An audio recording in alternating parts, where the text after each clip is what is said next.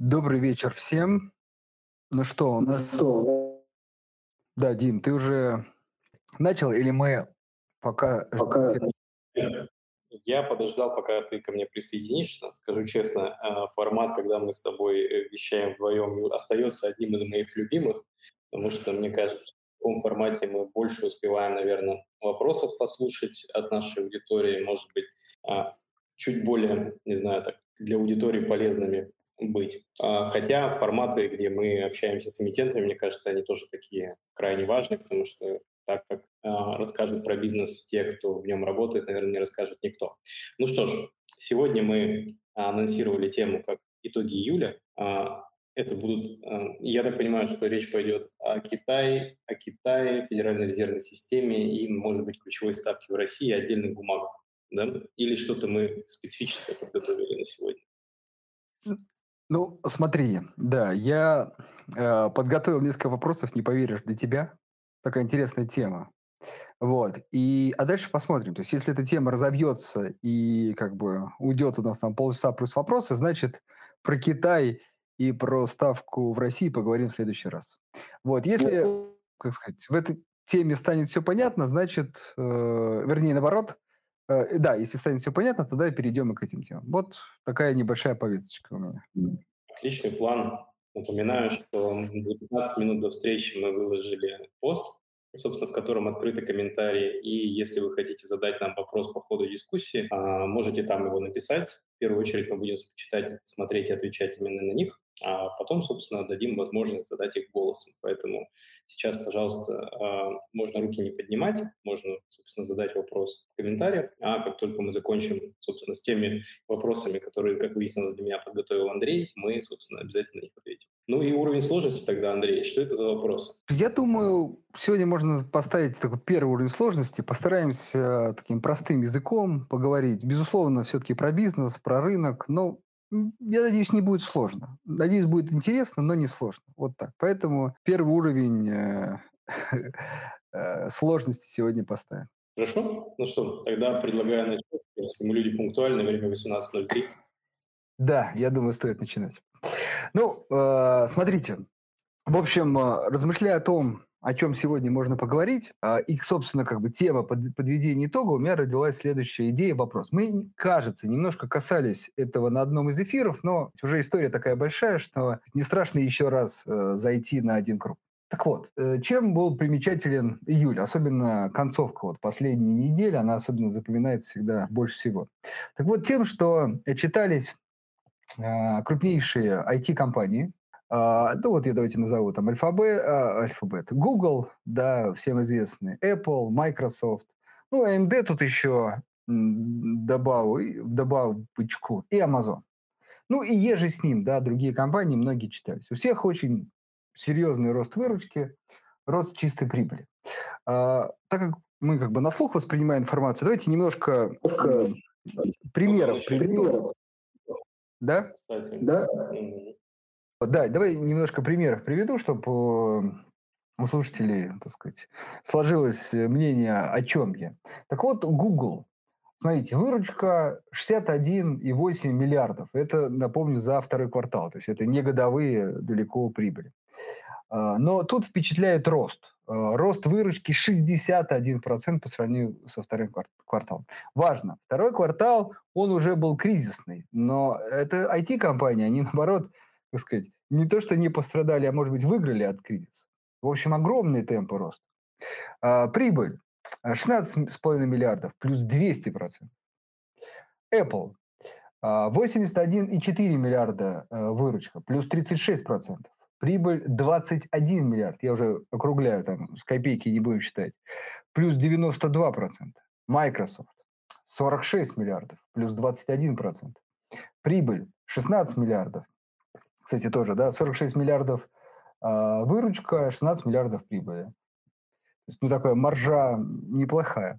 Дальше, прибыль 16 миллиардов у Microsoft, 38% рост. И вот, и как бы, ну, рынок это, безусловно, все воспринял с огромным оптимизмом. Amazon. Рост выручки 27%, прибыли 48%, да. Но самое интересное, что эти прогнозы У аналитиков было там 115, по выручке компании показалось 113. 2 миллиарда не дотянуло, и рынок среагировал там минус 7, минус 8% снижения у Амазона.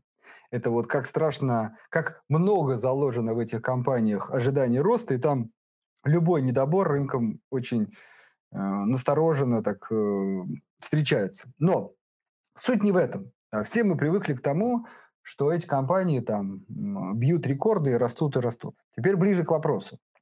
Вопрос следующий. Ну, безусловно, мы живем, кажется, да, в эпоху последние 10 лет точно вот этих IT-компаний, крупных IT-компаний, которые растут и тянут за собой индекс S&P 500, сами по себе растут, индекс S&P 500 тянут в общем американский фондовый рынок и, не знаю, тянут, может быть, даже весь мировой фондовый рынок вверх, вверх, вверх. И люди, которые, кажется, когда-то не запрыгнули в этот поезд, сейчас либо надеяться на какую-то коррекцию в этих компаниях, ну и в целом, чтобы подкупиться там дешевле. Либо, так сказать, принимая риск, продолжают покупать эти и эти компании. В общем, это такая большая дилемма. И кажется, что в июле ничего не поменялось, и она осталась той же. И вот теперь к тебе вопрос, который я подготовил. Ты как, мне кажется, все-таки человек... пусть и в России, но все-таки работая в сфере IT, да, и там, имеющий опыт там, и проекта, и развития больших проектов. Вот скажи, пожалуйста, такой простой обывательский вопрос. Вот не кажется ли тебе, что мир современный настолько уже немножко трансформировался, и тупо, вот прям тупо, компании, которые имеют программистов, ну, прям в широком понимании, понятно, что там есть разработчики, тестировщики, там, проектный менеджер, так, ну, вот грубо вот это вот все, что, знаешь, как в народе называется программисты, да, вот компании, которые имеют этот ресурс и могут его, как сказать, отбирать у других, все, то есть им нечего, ну, другим компаниям им нечего противопоставить. И если это так, вот, ну, так ли это, первый вопрос. И если это так, не кажется ли тебе, что, ну, тогда уже сейчас не столь имеет значение цена этих компаний, все понимают, что они дорогие, но а что их может остановить? Вот второй вопрос. Что их может остановить, если ответ на первый вопрос – да, это так? Вот давай с этого начнем. На единичку говоришь, да? Такой простой вопрос. Спасибо, Андрей. Слушай, на самом деле тема такая очень глубокая, да, понятно, что я не имел возможности ознакомиться с твоими вопросами заранее, может быть, я бы чуть подумал, и ответ был мой был бы чуть более развернутый. Ты знаешь, ну, во-первых, нельзя недооценивать этот факт. Действительно, конкуренция за эти ресурсы, она достигает колоссальных масштабов, то есть это очень сложно. Потому что, например, если мы говорим там про более ранние там, циклы производства, да, когда конкуренция за рабочую силу, она же всегда была. Ну, то есть это не изобретение там, 2021 года.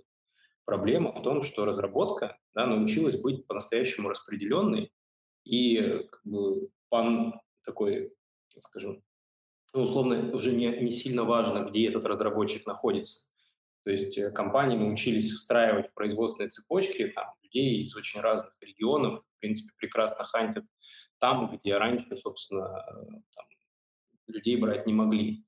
И это очень сильно ужесточает конкуренцию. Да? То есть IT-зарплаты, они сначала агрессивно подросли, потом они выровнялись там, по отношению, например, региона Москва. Да? То есть это выравнивание. Понятно, что в отдельных сегментах там еще есть какая-то дельта, но в целом они имеют тенденцию к выравниванию. А следующий шаг, да, то есть зарплаты IT в России вынужденно стали такими же, как где-то за рубежом, да, или станут в ближайшее время. То есть это такая сложная проблема, потому что ты не можешь сказать, что как бы, ну, завод он в шаговой доступности от меня, да, поэтому я пойду работать на него, потому что на дорогу тратить денег не хочу.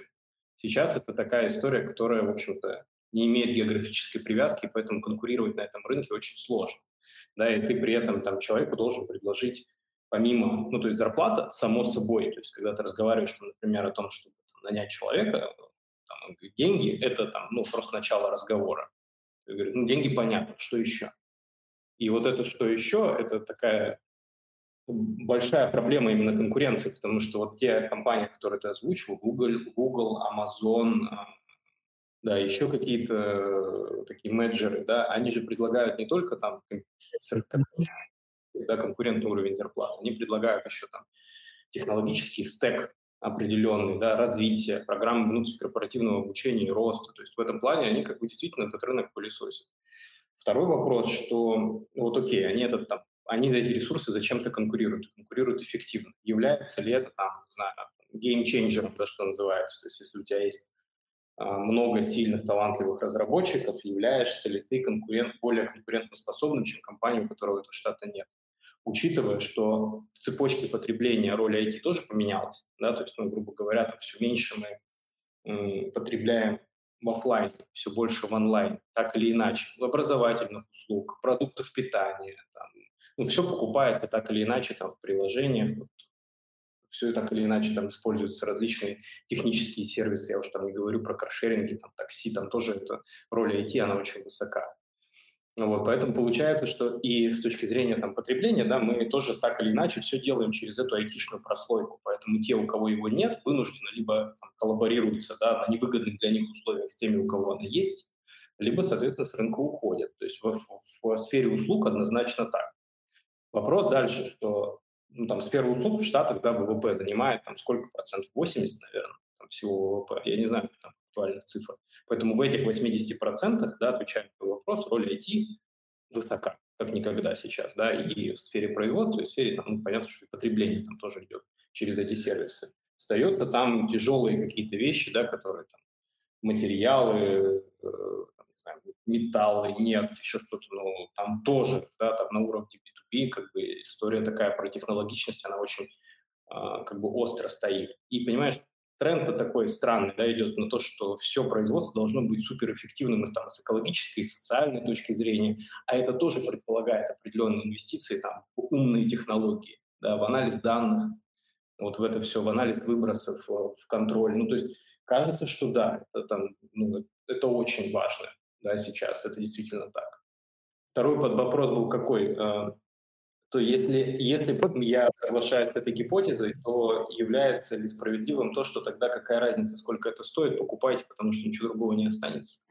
Даже чуть добавлю. Получается, что у этих компаний интернет такой глобальный, и вот то, что мы смотрим, мы как-то, по обыкновению сравниваем с другими какими-то американскими компаниями, то есть это уже неправильно, то есть мы должны их смотреть, что это компании всего мира, но они же, как ты сейчас сказал, пылесосят уже программистов со всего мира, и то есть они не дают условно шансов, где-то там родиться такой же компании, потому что, все работают на них.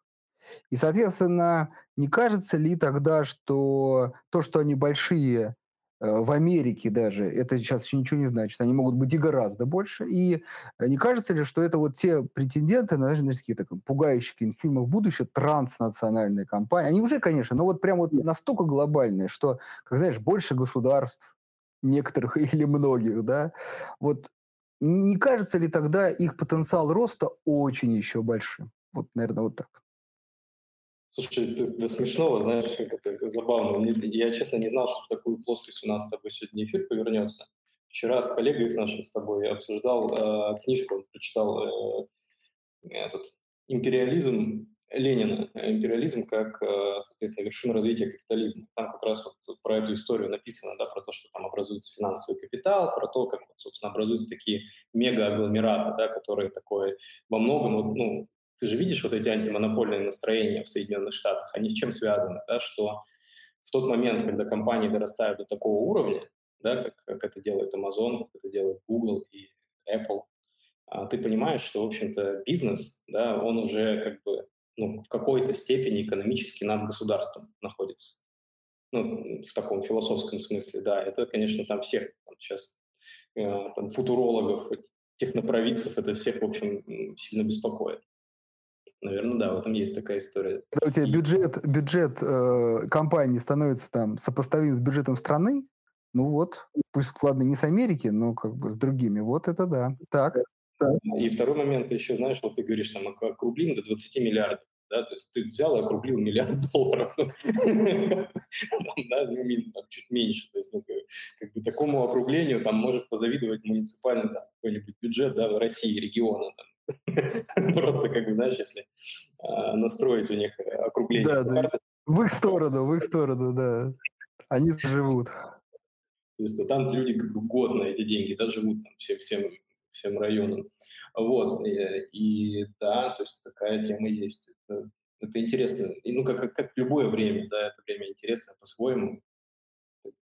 Что касается цены, то здесь надо понимать, что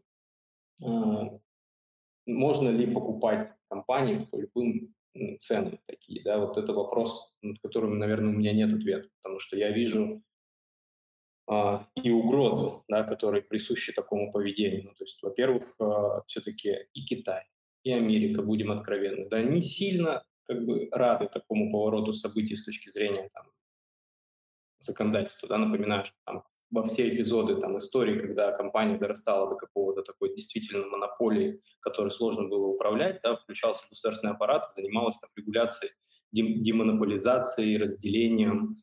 Вот то, что мы видим в Китае происходит с WeChat, Alibaba и Ant Financial, да, то есть когда компания такая, в общем, агломерация становится действительно размерами некомфортными для той экономики, в которой она работает, то есть здесь выходит на первый план регуляционный аппарат, да, которого бизнес лишен, а государства нет.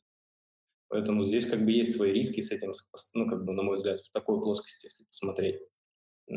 Второй момент, что все-таки это бизнес, да, и те оценки, те темпы роста, которые заложены, по Амазону очень хорошо видно. Компания не дотянула $2 миллиарда в масштабе 120 выручка, или сколько было, 118 против 122 прогнозных, какие цифры? Да, против 113, да. Да, камон, да, то есть компания заработала очень много. И при этом переоценка сразу пошла на 7%. То есть я к тому, что не факт, что темпы роста, которые эти компании сейчас взяли, они будут такими, именно темпы роста, да, ближайшее обозримое будущее. А вот ты прав, в оценках закладываются очень большие амбициозные ожидания инвесторов относительно их будущего роста. Но ты просто посмотри на цифры.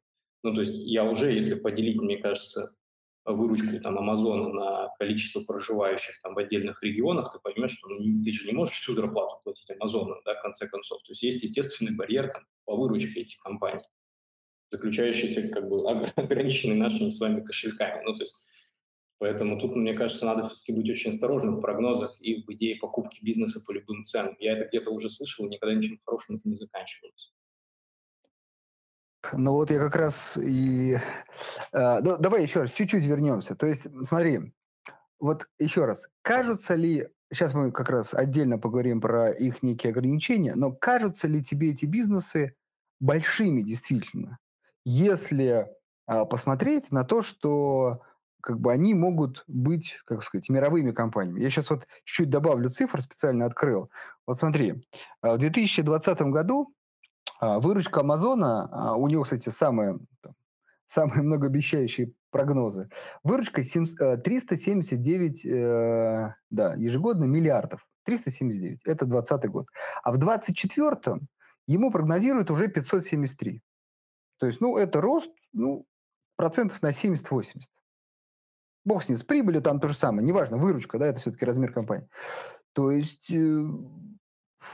Кажется, что... просто визуально сейчас не могу вам показать, но поверьте мне, линия тренда до 2024 года, она ровно такая же. Такой глобальный рост.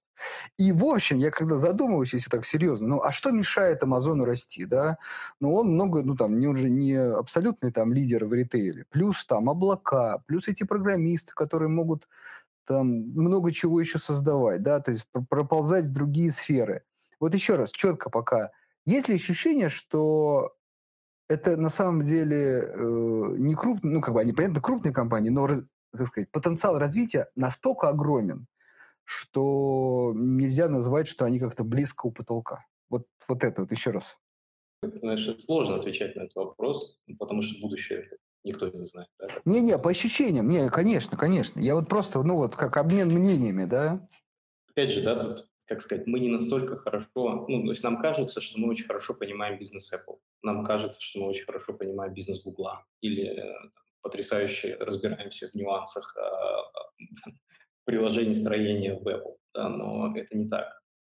У нас, ну, как бы, мне кажется, мы лучше понимаем вот даже эту специфику, например, на Яндексе или на Сбере в России, да, потому что мы видим результаты так более ощутимо, ну, в тех сегментах, куда приходят эти игроки. Я понимаю, что это другой порядок, там, другая технологическая там, платформа, но в целом, да, если посмотреть на то, как развивается там, бизнес, такой, который пытается как раз капитал мигрировать в разные сферы, да, с применением там, IT-технологий, мне кажется, примеры достаточно близкие. И вот здесь как бы ты же сталкиваешься с чем? Что для того, чтобы сделать вывод о том, что компания может неограниченно расти, да, просто за счет там, интеллектуального потенциала сотрудников, которых она привлекает, что является высшей, как бы, на самом деле, оценкой. Да? То есть вот, мне кажется, что если мы бы научились оценивать там, интеллектуальный потенциал сотрудников, коллектива, да, и там, процессов, которые внутри организации устроены, мы бы гораздо лучше прогнозировали там, динамику темпов роста, выручки и прибыли. Вот.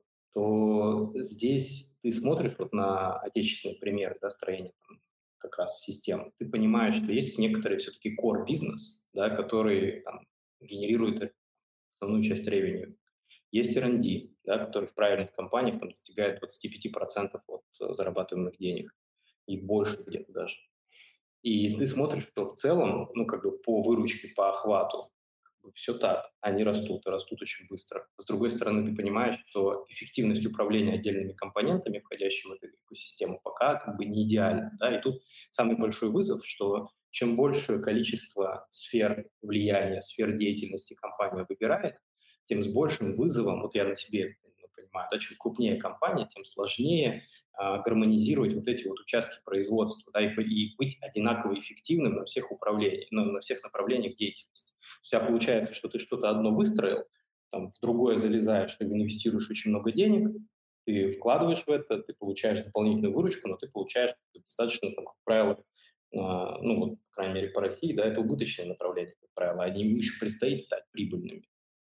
Вот, и это основной вызов. То есть если мы предполагаем, что компания Amazon, Apple или там, Google научится быть одинаково эффективной с эффективностью своего core бизнеса, да, в тех областях, куда она входит, тогда я скорее скажу, что ты прав, да, и потенциал роста, он еще очень-очень большой. Но может быть и по-другому. Может быть так, что компании в какой-то момент как бы понимают, что управленческого ресурса, да, и там те процессы, которые работали там на одном количестве людей в одном направлении, к сожалению, там не всегда успешно там, экспортируются в другие сферы. Да, и это всегда вот такой момент, что вот кому проще, да, на рынке работать, тому, там, традиционному какому-то ритейлеру, который там, десятилетиями оттачивал там, бизнес-процесс продажи продуктов питания, или айтишной компании, которая зашла в этот сегмент там, быстро за счет, опять же, интеллектуального потенциала и там, технологического превосходства занять эту нишу и стать еще более эффективным, чем те, кто там очень исторически давно и хорошо себя чувствует. Вот, наверное, так. Что ты как раз перевел немножко разговор на Яндекс и там условный Сбербанк, тут больше Яндекс, наверное, да, там с мейлом. Вот. Это действительно, да, это те же процессы, их вполне можно также оценивать. Вот. И тогда, если я правильно понял, наверное, если убрать, как сказать, вмешательство государства, то главный риск, даже два я услышал риска, это то, что компания не может быть столь эффективной, становясь все более крупной, и даже крупной в плане еще выходя в другие сферы. Наверное, там все-таки свои особенности, свои какие-то компетенции, нюансы, и надо как-то быть, особенно руководителем уже всего холдинга, как бы разбираться и в IT, и в логистике, и, не знаю, еще в чем-то, да, одинаково эффективно, да, что действительно сложно. И второе, наверное, это то, что там есть уже тоже крупные игроки. Может быть, явно, ну, не явно, а точно наверняка, не столь динамично развивающиеся, да, но которые, так сказать, застолбили это место, давно там, вот, может быть, чаще всего менее, может быть, технологичные, вот, и вот они как бы, ну, надо с ними бороться. И, собственно, как бы в подтверждение немножко твоих слов мы тут как раз чуть-чуть анонсирую, готовим такой обзор на Яндекс. Но на самом деле, вот вышел там последний отчет Яндекса, и, конечно, там, ну, конечно, динамика выручки очень впечатляющая. Все убыточно, правильно, как ты сказал. Кор-бизнес все кормит, все вот эти отростки, они убыточные. Но динамика, как сказать, пускания этих корней страшно. Ну, то есть, ну, там, двузначные цифры. Ну, там, не сильно растущая там, экономика России, да и там Европы, там нет двузначных цифр. А у них выручка двузначная. Значит, кто-то уходит с рынка. Да? То есть, конкуренция страшная. Вот. И поэтому, собственно, этот и вопрос. И поэтому я тоже, когда задумываюсь, почему они не могут расти дальше. Да? И вот очевидного ответа нет. Есть риски. Это... еще раз, вмешательство государства – самый очевидный риск, и он вполне логичный и понятный. Второе – это все-таки то, что, выходя на новые рынки, они встречаются с конкуренцией уже там действующих игроков. И уже сложнее там зарабатывать прибыль. Поэтому, наверное, какие мы можем сделать выводы? Я, наверное... От себя пока скажу. Кажется, да, я, безусловно, четко говорю, считаю эти компании, ну, базово дорогими. Но вот такой, знаешь, как немножко и нашим, и вашим, может быть, подход, я обычно его называю. Я рекомендую обычно, если у вас большой такой портфель, а я всегда рекомендую компании побольше, диверсификация, только плюс, с моей точки зрения. Так вот, возможно, эти компании надо иметь на какую-то долю. Ну, как бы, поймите, если они где-то не дотянут, как я люблю говорить, они вот как Amazon скорректируются, вы сможете просто увеличить их долю, но по приемлемым, более приемлемым ценам. А вот если реализуется второй вариант, да, то в вашем портфеле они будут. Это, кстати, еще эмоционально полегче, потому что я вижу очень многих людей, которые, ну, просто как бы, глядя на динамики этих акций, говорят, ну, блин, я не заработал. Я практически равно потерял, да. Их это мучает, беспокоит. Я говорю, чуть-чуть купи, там, хотя бы там 1%, да, какой-нибудь от портфеля. Легче будет, как бы, там что-то подросло, уже приятнее. Поэтому, наверное, вот исходя из, чуть-чуть, если подводить итоги, рекомендация, как бы осознанно мы понимаем, что дорого, но настолько классно, настолько перспективно. И вот, блин, вот такой борьба за программистов, которые там действительно в большей степени там, кажется, обеспечивает им то, что на какую-то долю можно брать и по текущим ценам. Очень аккуратненько это произошло. Каждый должен... Не воспринимаем как инвестиционную рекомендацию, но, в общем, выход вот такой. То есть это как бы, может быть, оппозиция подходу, когда все только в них. Вот, то есть есть же эта крайность, да, то есть... Дорого вообще не беру. Беру, потому что, ну, посмотрите, как растет выручка, ребят, вы через там, 10 лет будет только эти там, 5-6 компаний, или в России только Яндекс, да? Вот. Кажется, что все-таки нет. Но, как сказать, сами результаты, сама динамика говорит, что, ну, какие-то шансы есть. Ну, и, конечно, не на это, но вот продолжить рост. Поэтому моя рекомендация, она, наверное, вот такая. Ты что думаешь?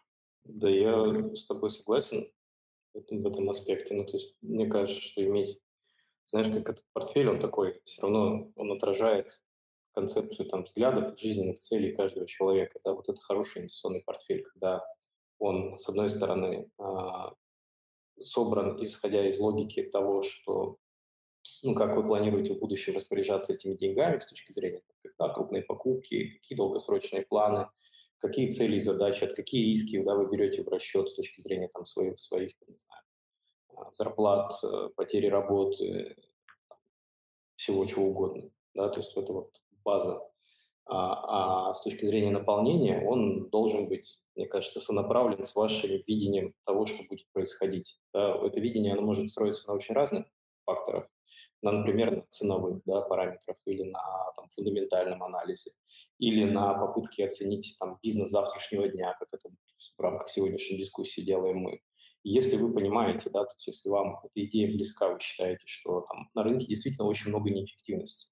Мы с тобой работаем там, каждый день, да, и работаем уже достаточно давно на рынке, и мы видим, что даже там, среди крупных компаний, которые зарабатывают деньги, у которых отличная там, маржа на капитал. Тем не менее, там, мы придем с тобой и поймем, что вот эти процессы там, можно оптимизировать. Да? Здесь вот есть какая-то там ценовая неэффективность, здесь еще что-то. Ну, то есть всегда можно улучшить, да, то есть вот базово, как мы с тобой всегда говорили, что инвестор – это базовый оптимист, это человек, который верит, что день завтрашний, да, силой людей, их интеллектуальным там, потенциалом и желанием сделать мир лучше, он трансформирует эти компании во что-то более эффективное, во что-то более там, дружелюбное к людям и в конечном итоге более дорогое. Вот, поэтому вот я в это верю. Я понимаю, что там работают отлично умные профессионалы, они сделают этот бизнес еще лучше, и там, все в этом заинтересованы. Поэтому держать там, для меня какую-то долю портфеля в этих бумагах – это целесообразно. Видишь, некий, как сказать, view, я думаю, мы сказали, потому что на самом деле это, на мой взгляд, самый востребованный вопрос на рынке, что делать, с этими компаниями. Единственное, теперь добавлю немножко, как сказать, может быть, ложку дегтя в том, что сразу будьте готовы. Да, почему, например, я за небольшую долю. Ну, вот еще раз, пример Амазона показал, чуть-чуть не дотянуло, чуть-чуть, минус 7-8%. А теперь, внимание, если это упрется в какой-то потолок, там, который мы сейчас не видим, да, мы знаете, смотрим, и кажется, что там, как сказать, космос, бесконечный космос, да, рост. А нет, оказывается, там какой-то потолок. В моей практике была в России такая компания, поэтому я это прям четко помню. Я был там акционером, да, этой компании. И ну, вот пережил, что называется. Это компания «Магнит», которая... Серьезно, я думал, «Магнит», что это точно «Магнит». Да, а что? Ну, вот это как это, Паша звезда, ее, наверное, второй в России нет, да. Это компания, которая, ну, прям там признавалась лучшей компанией в России, или одной из лучших, понятно, да. Динамика выручки, активов, экспансия, открытие магазинов, да, ну, все прекрасно, Вот. И потом... И вот прям вот застопорилось, да, ну, процесс застопорился, да. Разные причины. Кто-то затянули с переоформлением, с обновлением магазинов. Действительно, X5, я сейчас вспоминаю то время, я прекрасно помню, действительно, X5 начал раньше пятерочки, да, обновляться магазин. Они становились более приятнее при той же ценовой категории. Вот, это первое. Второе, да, собственник ушел. Это, ну, тоже некий, наверное, значит, такой... дух, да, компании там, ушел, испарился и так далее. Вот. Хотя, опять же, это происходило, на самом деле, уже чуть-чуть после, да, уже какие-то там были проблемы с замедлением. Ну и все. Хотя, опять же, даже сейчас вот у нас из X5 были гости, они говорят о том, что, ну, ребят, это вполне растущий рынок. То есть нельзя сказать, что отрасль прям уперлась. Нет, они сейчас, вон, X5 же, X5-то растет, продолжает расти. Правда, у них тоже там с прибыли чуть коррекция произошла, но роста есть. И у «Магнита» есть рост. Но вот почему-то, знаете, как вот какой-то ход они потеряли, да. Сейчас, может быть, есть какое-то ощущение, что немножко как бы там перестроились, и начинается следующая волна, но ход потеряли. Так вот, ну, а дальше вы видели, что произошло с ценой, да, там, с 12 тысяч до, там, ну, не знаю, в минимумах, там, 3 или еще не меньше. Вот представьте, да? Вот это, как говорится, нереализовавшаяся надежда. При этом очень важно, что, начиная, там, с 2005 года, когда, там, акция 1000 торговалась и ниже, вы видели, там, 2, 3, 4, 5, там, 8 тысяч, 10, и вот, наконец, 12, и тоже тогда все говорили «покупай», тут перспективы есть, опыт есть, лидер рынка. Опять же, никаких причин не расти. И мы получили, что получили.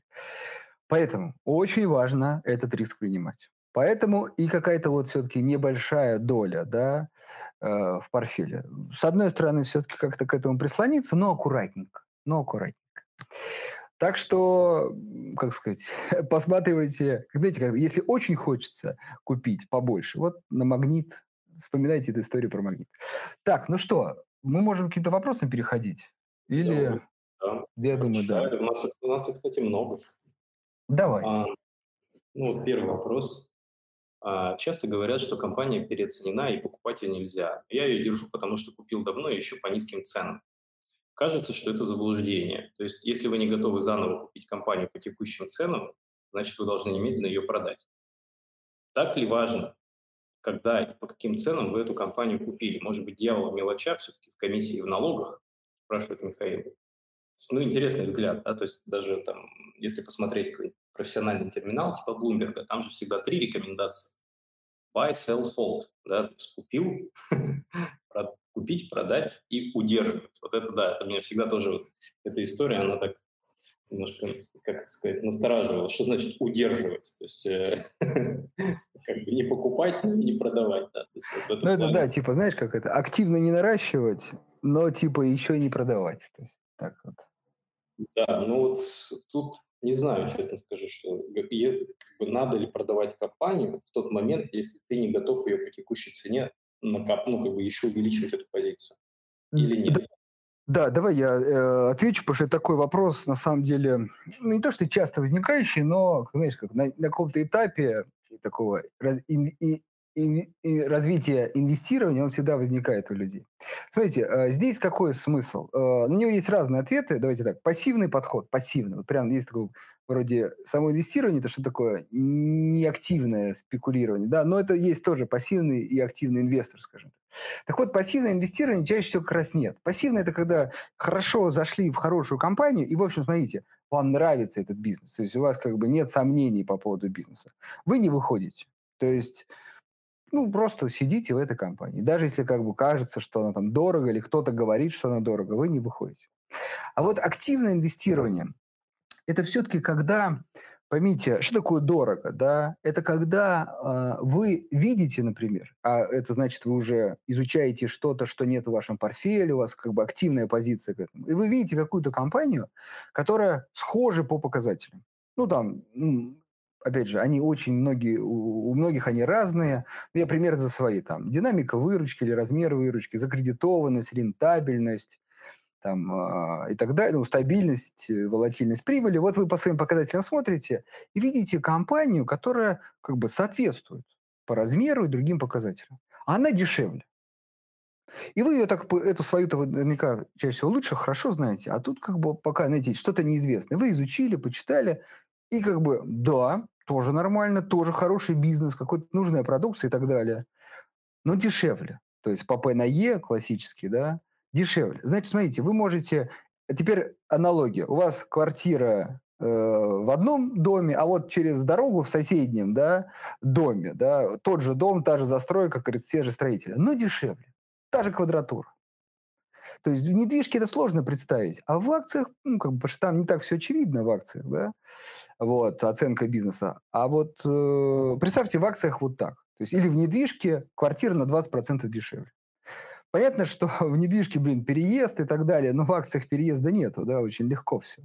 И вот тогда вы как-то удачно купили квартиру, да, например, когда-то, да, она выросла в цене, так и та выросла, но ваша выросла больше, чем та. Вот очень важно, но субъективность этого в том, что вы только можете оценить, они реально похожи, ну, как бы вот по качеству. Если да, то тогда активный инвестор должен продавать. Ну, продавать эту, покупать ту. Потому что объект явно дешевле. Так что вот такой ответ. Отличный ответ. Давайте дальше. Интересен ли Amazon на долгосрок при текущих уровнях цен? Ну, мы, я думаю, более чем подробно ответили на этот вопрос. Давай дальше. Вот хороший вопрос. Как образуется все-таки дивидендный гэп? Да, то есть была уверенность, что это технический момент, но в целом не очень понятно, что цена... Ну, то есть что такое дивидендный гэп? Да, это когда сегодня произошло определение состава акционеров, которые получат дивидендную выплату. И на утро, как правило, бумага торгуется уже там, на уровнях ниже, как раз примерно там, близко к той цене, которую в итоге вы получили в виде дивидендов. То есть она уже, как бы, эта бумага, дивиденды вы не получите только уже в следующем периоде, поэтому логично, что она стоит дешевле. Но в целом это как бы никакая не магия, это, там, на мой, я отвечу, можете ответить, как удобно, без разницы. Слушай, я тут... Давай, да. Хорошо. Ну вот, в целом это некоторый консенсус рынка, да, то есть если предположить вот такую абстрактную ситуацию, представьте, что сегодня вечером, там, в 7 часов вечера цена биржи закрылась, да, реестр определился, вам придут дивиденды. Завтра вы уже думаете, что эта бумага откроется там по цене ниже, да, то есть, ну, по крайней мере, все инвесторы, кто, собственно, планирует эту бумагу купить, они уже понимают, что у них нет либо, этих финансов нет, этих денег, которые могли получить. Но предположим, что за время открытия ночью произошла какая-нибудь классная там, для этой компании ситуация. Не знаю, если это нефтяной сектор, то цена на нефть выросла там, на 10%. Вот. То понятно, что цена откроется с учетом того как бы, потенциала, который реализовался на основах, да, пока биржа была закрыта.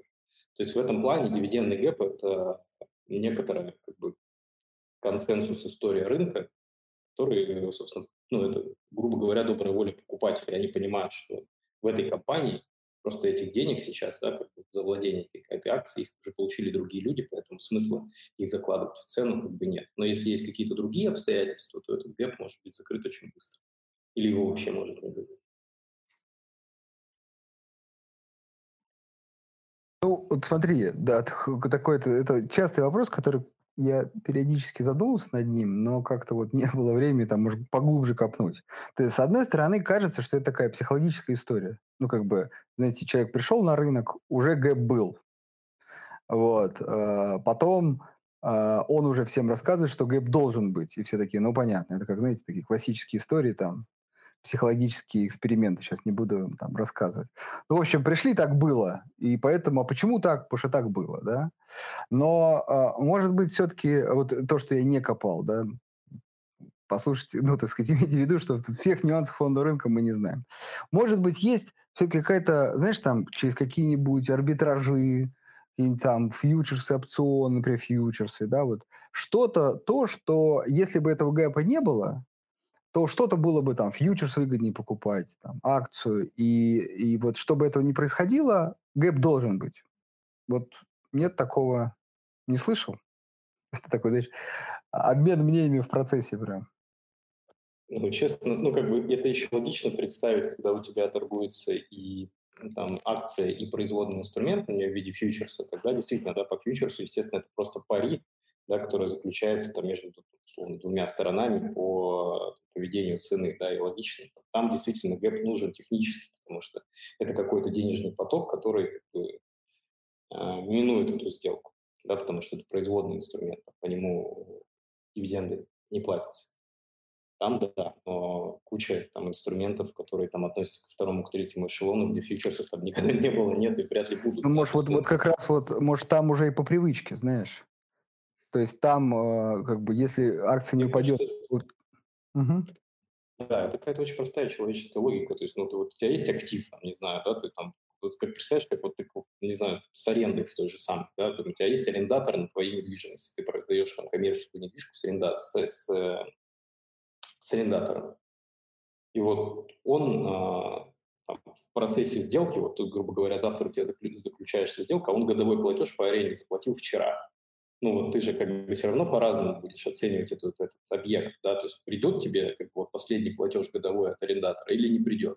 Объект он не поменялся при этом, да, просто вопрос, что попадает вот этот платеж как бы, в сделку, в периметр сделки или не попадает. Если не попадает, цена будет дешевле, это логично. Ну, как бы, вот у меня такая какая-то... Согласен с этим. Да, да, не, я как раз с этим согласен, но она такая, знаешь, не, как сказать, не стопроцентно очевидна, да, то есть вроде она очевидна, но с другой стороны... Просто, опять же, вот в стакане, сейчас пойдем дальше, но просто еще раз, в стакане же кто-то на следующий день выставляет, ладно, покупку ниже, но кто-то и продажу ниже выставляет. То есть он как бы готов с этим ну, как бы смириться, да, то есть говорит, ну, ребят... Он дивиденды вчера получил, сегодня он на свою функцию выполнил эту бумагу, можно и продать. Ну вот, да, да, то есть он получил дивиденды и как бы готов, да, знаешь, как бы такой некий неосознанный сговор. Одни на следующее утро встали поменьше и на покупку, и на продажу. Все, появился гэп. Ну, действительно, интересная история. Неочевидная, но, в общем, логика в ней есть, но я к тому, что если бы на следующий день все бы стали по тем же ценам, гэпа и не было, вот. Такие случаи бывают, я говорю, это связано с тем, что, там, например, какие-то новости проходят во время закрытия рынка. То есть редко, очень редко, но такое возможно. То есть, там, я говорю, нефтяная компания еще дивиденды заплатила, ночью цена на 10% выросла, вот тебе как бы и нет дивидендов. Да, но я к тому, что могли бы, если, знаешь, как бы все договорятся, то могли бы и без новости встать по тем же ценам. В конце концов, стакан терпит, можешь выставиться и без гэпа. Никто не мешает. Не купит, правда, у тебя никто по таким ценам. Ну ладно. Хорошо, давайте дальше. Что думаете о российской недвижимости? ЛСР, Пик и Эталон. Стоит ли брать их во внимание, учитывая недовольство этими компаниями? Их покупатели не везде, но часто так происходит. Ну... Да, тут я прям уже готов был ответить, и ты в конце добавил, знаешь, связанные с недовольством этим компаниям. Я думал, знаешь, в связи с ростом ипотеки и так далее. А тут с недовольством... Слушай, у меня был когда-то один такой, как сказать, обмен мнениями, скажем так, назовем это, с человеком, который как бы в этой сфере вроде как работал, говорит, что, ну, там, строит плохо, ладно, без имен, кто-то, да, строит плохо. Слушайте, ну, блин, сложно, конечно, спорить, кажется, ну, плохо, это же рынок, да, ну, значит, кто-то строит лучше, но, наверное, дороже, да, раз берут. Вот это вот слово «плохо», «хорошо», оно на рынке как бы очень субъективно. Ну, как бы, ну, тогда не покупали бы. Понимаете, опять же, да, поясню, что такое «плохо», «хорошо». Может быть, плохо, может быть, но, значит, у других еще хуже. Вот так тогда сформулирую. А у кого лучше, значит, дороже. И настолько дороже, что лучше, ладно, это плохо, чем вот то лучше, но очень дорого. То есть, ну люди берут, Пик – это вообще лидер по строительству. То есть, это значит, большинство людей при выборе недвижки в большей степени по такому оптимальному соотношению цены и качества, это понятно, что это не лучшее качество, это не элитное жилье, да, ну, выбирают Пик. И вот я как бы всегда немножко от рынка, да, так отталкиваюсь. Поэтому... Сложно назвать плохо то, что выбирает большинство. Ну, опять же, если сравнивать с другими, ну, какой-нибудь элитный, но вы добавьте цену, там же как бы за качество и цена больше. Поэтому с этой точки зрения, не знаю, я считаю, что никак не влияет. То есть это как было, так, ну, то есть вот только, ну, мне кажется, даже ну, так субъективно и получше становится. Но, в общем, на цену не влияет. Да, соглашусь. А вот с точки зрения как бы именно самих компаний, то есть что ты думаешь по поводу... Да, вот с точки зрения самих компаний, да. Я тут недавно, ну, как-то сейчас много разных каналов и так далее, и вот мне тут один, ты иногда успеваешь перед сном что-нибудь пробежаться, такой пост понравился, ну, там, пост не суть понравилась, картинка, да, сейчас я ее озвучу, это количество проданных домов в США. Вот сейчас, ну, я думаю, в России, и в США, и в мире, кстати, на самом деле, есть некий такой бум, связанный с рынком недвижимости, покупка новых домов, где-то больше, где-то меньше, связано, с одной стороны, это со стимулированием экономики во многих странах, дешевыми ставками, дешевыми ипотеками, исторически дешевыми в тех или иных странах. Так вот, смотрите, вот в США количество проданных домов, прямо сейчас специально нашел этот график, в 2005 году на пике доходило, у них там все-таки популярны именно дома, а не квартиры, домов, в тысячах, значит, это 1 283 000, ну, 1,2 миллиона. А вот потом, там, конечно, кризис грянул, но кризис, собственно, в первую очередь и грянул из-за того, что, как сказать, произошло переизбыток этих домов. Так вот, в 2010 году на дне, представьте разницу, теперь готовы, покупалось домов 323 000. То есть, еще раз, 1 200 000 в 2005-м, или тут 2006-м, не совсем понятно. И потом 306, в 2019-м, 306 минимально. То есть, падение в 4 раза. Вот как бы опасность рынка недвижимости. Очень такой цикличная отрасль. Если, как говорится, в какой-то момент заложили домов больше, чем нужно, то переварить этот переизбыток очень сложно. Представьте, рынку понадобилось хотя бы остановить падение 1, 2, 3, 4, 5 лет. А теперь, внимание, 2020 год. Количество проданных домов 820 000. Кстати, 21-й там уже тоже бьет рекорды. 820 000. Это еще не 1 200 000, но уже как бы, так сказать, тенденция туда. Так вот... Да, к чему это? Очень цикличная отрасль. Вот в Америке пока кажется, что ну, сильно ничего не угрожает, там ставки не повышают, ну, кроме как некого просто затоваривания рынка. Это очень всегда сложно оценить. А вот в России есть четкие сигналы, которые, к сожалению, ну, как минимум негативны для этого рынка. Это повышение ставок. Это значит рост цен на ипотеку, по статистике, это можно в годовых отчетах найти пика, ну, ЛСР, ну, примерно одинаковые цифры. 70-80% уже недвижки покупается в ипотеку. 70-80%. То есть, представляете, какое это влияние. И вот рост ставок, это первое. А второе, напоминаю, что пик так совсем работает в Москве, Московской области, в основном ЛСР, ну, частично, большая часть, ну, так сказать, не большая, а большая часть тоже. И если кто-то следил, отменили льготу. Раньше, дай бог мне памяти, льготная ипотека там распространялась на стоимость недвижимости, кажется, 10 миллионов, сейчас убавили до 3. Но все мы понимаем, что за недвижимость 3 миллиона. То есть у вас на 3 миллиона вас просубсидируют, а дальше сами. Вот. И вот эти два фактора, которые, ну, на пик, в первую очередь, прям серьезно воздействуют.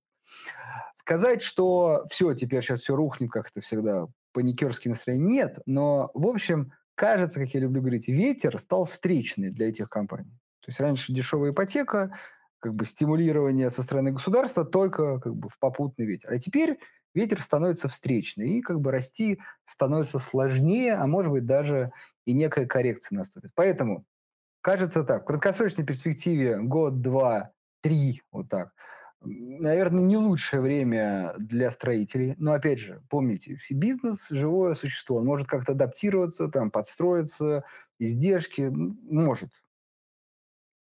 Вот. Но все-таки ветер встречный, а потом посмотрим. То есть, ну, как бы, нет, в долгосрочке точно недвижка в России вполне востребованная отрасль, нужная, полезная, соответственно, и востребованная и как бизнес, и как акционер. Так что краткосрочно не очень хорошо. В долгосрочке нормальный, интересный бизнес. Спасибо, Андрей. Следующий вопрос про отвратительный наш тобой звук. Я не знаю, правда, это только у Николая такая проблема. Если можете, пожалуйста, уважаемые слушатели, напишите в комментариях, нормально ли все со звуком, или уже 52 минуты терзаем ваши уши плохим звуком.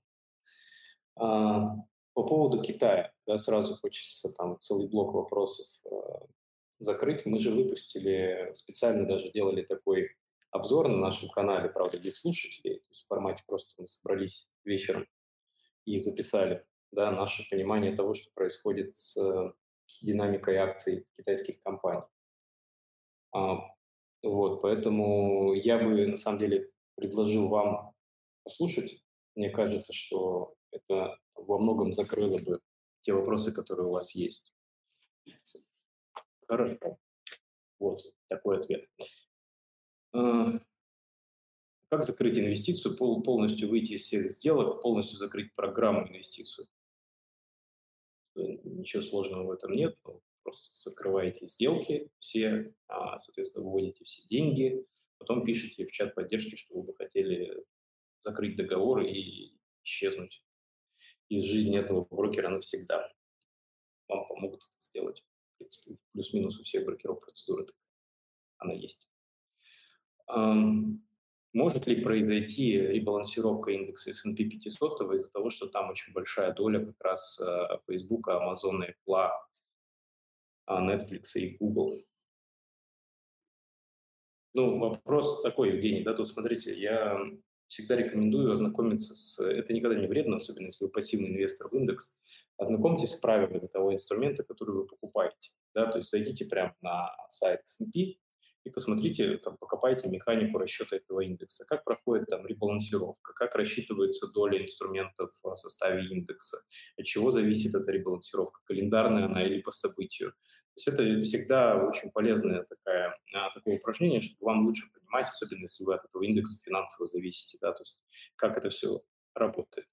Базово, ну, например, я честно скажу, про S&P я не помню и боюсь соврать, Например, про наш индекс, про индекс ММВБ, можно сказать, что там ребалансировка происходит ежеквартально.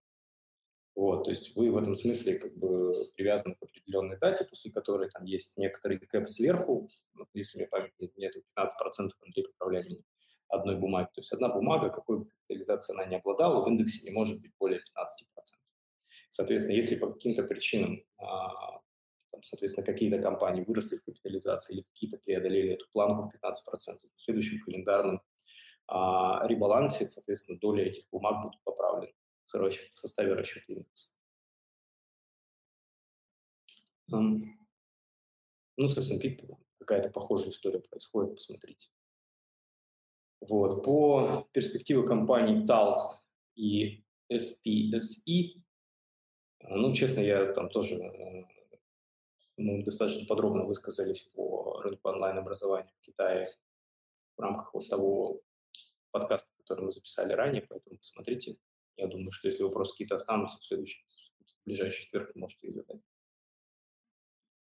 Так, вопрос про экосистему ГП. Я так понимаю, что речь идет о экосистеме Газпрома. Или про что будет? Ну, Евгений, пожалуйста, уточните. Да, про...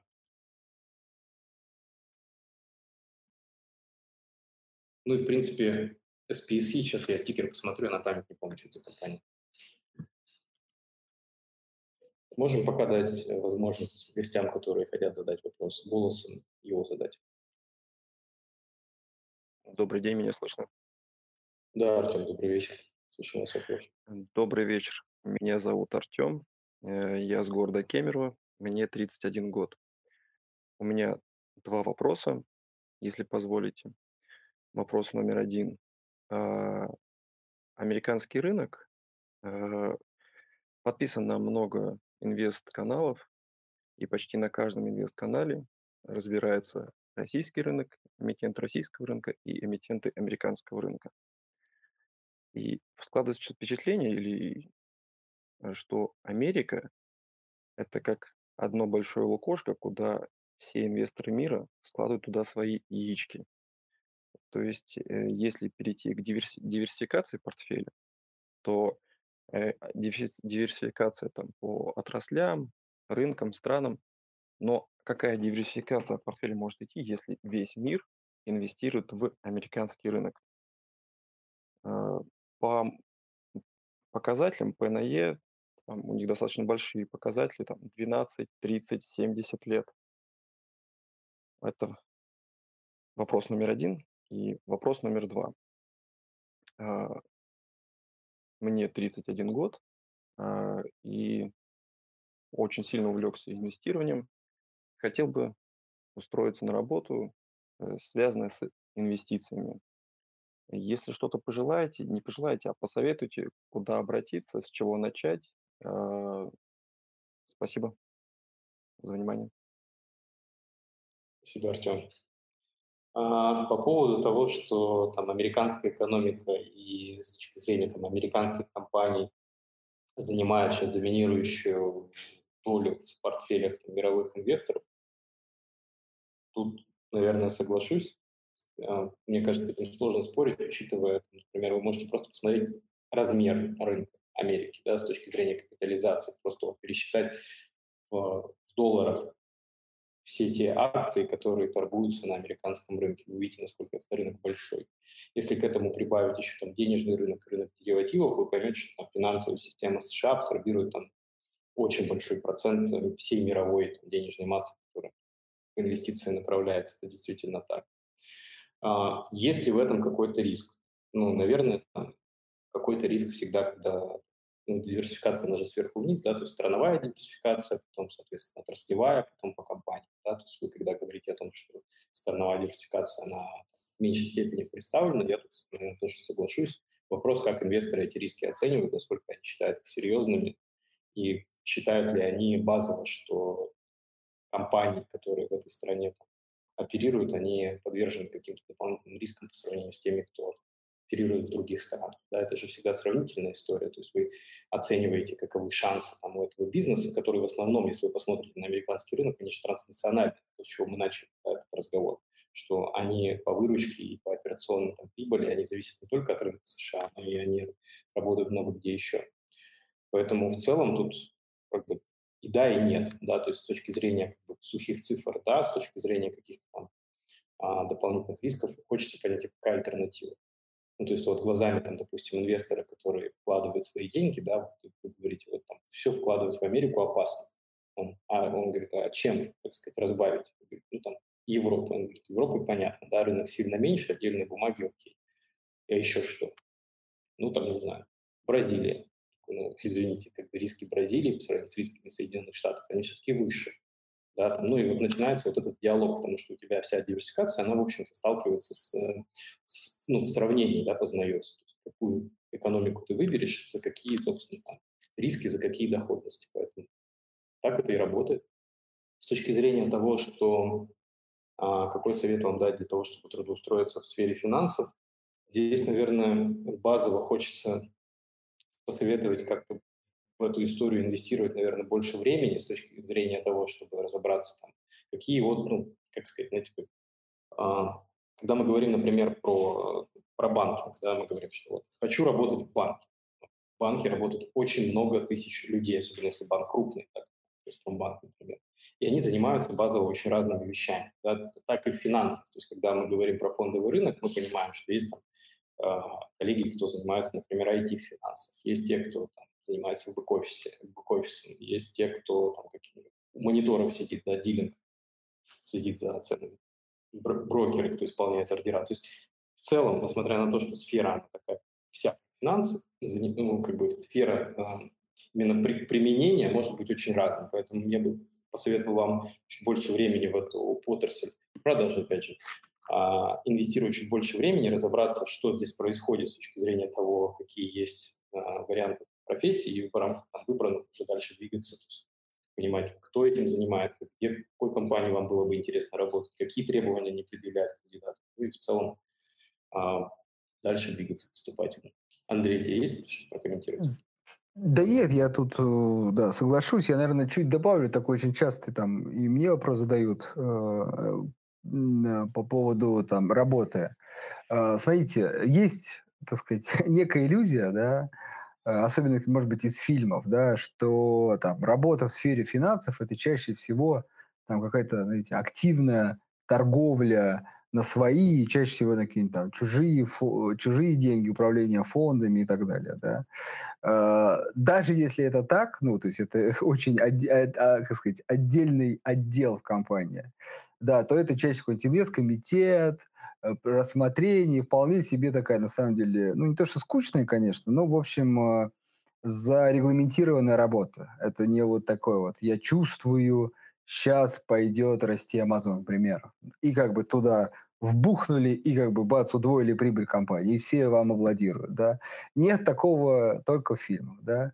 Чаще всего работа в сфере, она не сильно отличается от работы в каких-то других сферах. Вы, как бы, что-то нужно делать полезное, да, для компании. Поэтому тут скорее проще, да, и у любой компании финансовой, да, если вы банк, есть вакансии, да, а у вакансии есть требования. И вот прямой путь попадания соответствовать этим требованиям. Вот, наверное, так я смогу ответить на этот вопрос. Так, ну что, я думаю, можем заканчивать? Давай я на всякий случай еще загляну в комментарии. Кстати, интересно, как отрабатывают инициативы регулятора вроде недопуска на российские биржи акций компаний, которые связаны с ценой криптовалют. Те, которые уже обращаются и ждет делистинг. В этом случае, если она в портфеле, будет просто возвращена стоимость акций по курсу на дату делистинга, у кого нет Федора, что все гораздо опаснее. Смотрите, то есть, как вы понимаете, ну вот я очень простой пример приведу. В России достаточно большое количество акционерных обществ существует в природе. Как вы думаете, какой процент из них публично торгует свои акции на там, московской бирже? Ну, явно очень маленький процент. Но у всех остальных же тоже есть акции. Вопрос, а где они ими торгуют? Ну, как бы не хочется там давать такой ответ на Авито, но в целом близко к этому. Да? То есть это как бы история про то, что компания может, там, владелец акций может компании продать их кому-то другому, но он сам этого кого-то другого найдет, и договорится о том, сколько эти акции стоят. То есть никакого централизованного механизма обмена акций на деньги в этом случае не существует. Так вот, когда происходит делистинг акций, по сути, она не перестает быть акцией, да, она не исчезает там, в природе, она никуда не испаряется, она у вас остается. Просто больше эта бумага на бирже не торгуется. Дальше вы как бы, с ней можете делать все, что угодно. Можете ее там, оставить в наследство, можете ее продать, можете ее подарить, но найти покупателя вы будете уже искать его по-другому. Стаканом в этой бумаге не будет, и, соответственно, через биржу вы ее не проведете. Поэтому никто никаких денег возвращать не будет. Вам оставят вашу акцию, а вы с ней дальше будете делать все, что посчитаете нужным. Так, Денису дадим слово. И, я думаю, будем заканчивать, да? Денис, добрый вечер, слушаем ваш вопрос. Хорошо, коллеги. Спасибо вам большое, что в этот вечер нашли время для того, чтобы послушать нас. Мы по традиции будем ждать вас в четверг в то же время. Собственно, анонсы всех наших мероприятий, а также записи вы можете найти в нашем Telegram-канале. А также мы публикуем их в нашей группе ВКонтакте, на Яндекс.Музыке и в YouTube. Вот там вы можете переслушать отдельные куски или целиком, или то, что вы пропустили. Поэтому спасибо вам большое, хорошего вечера и всего доброго. До свидания.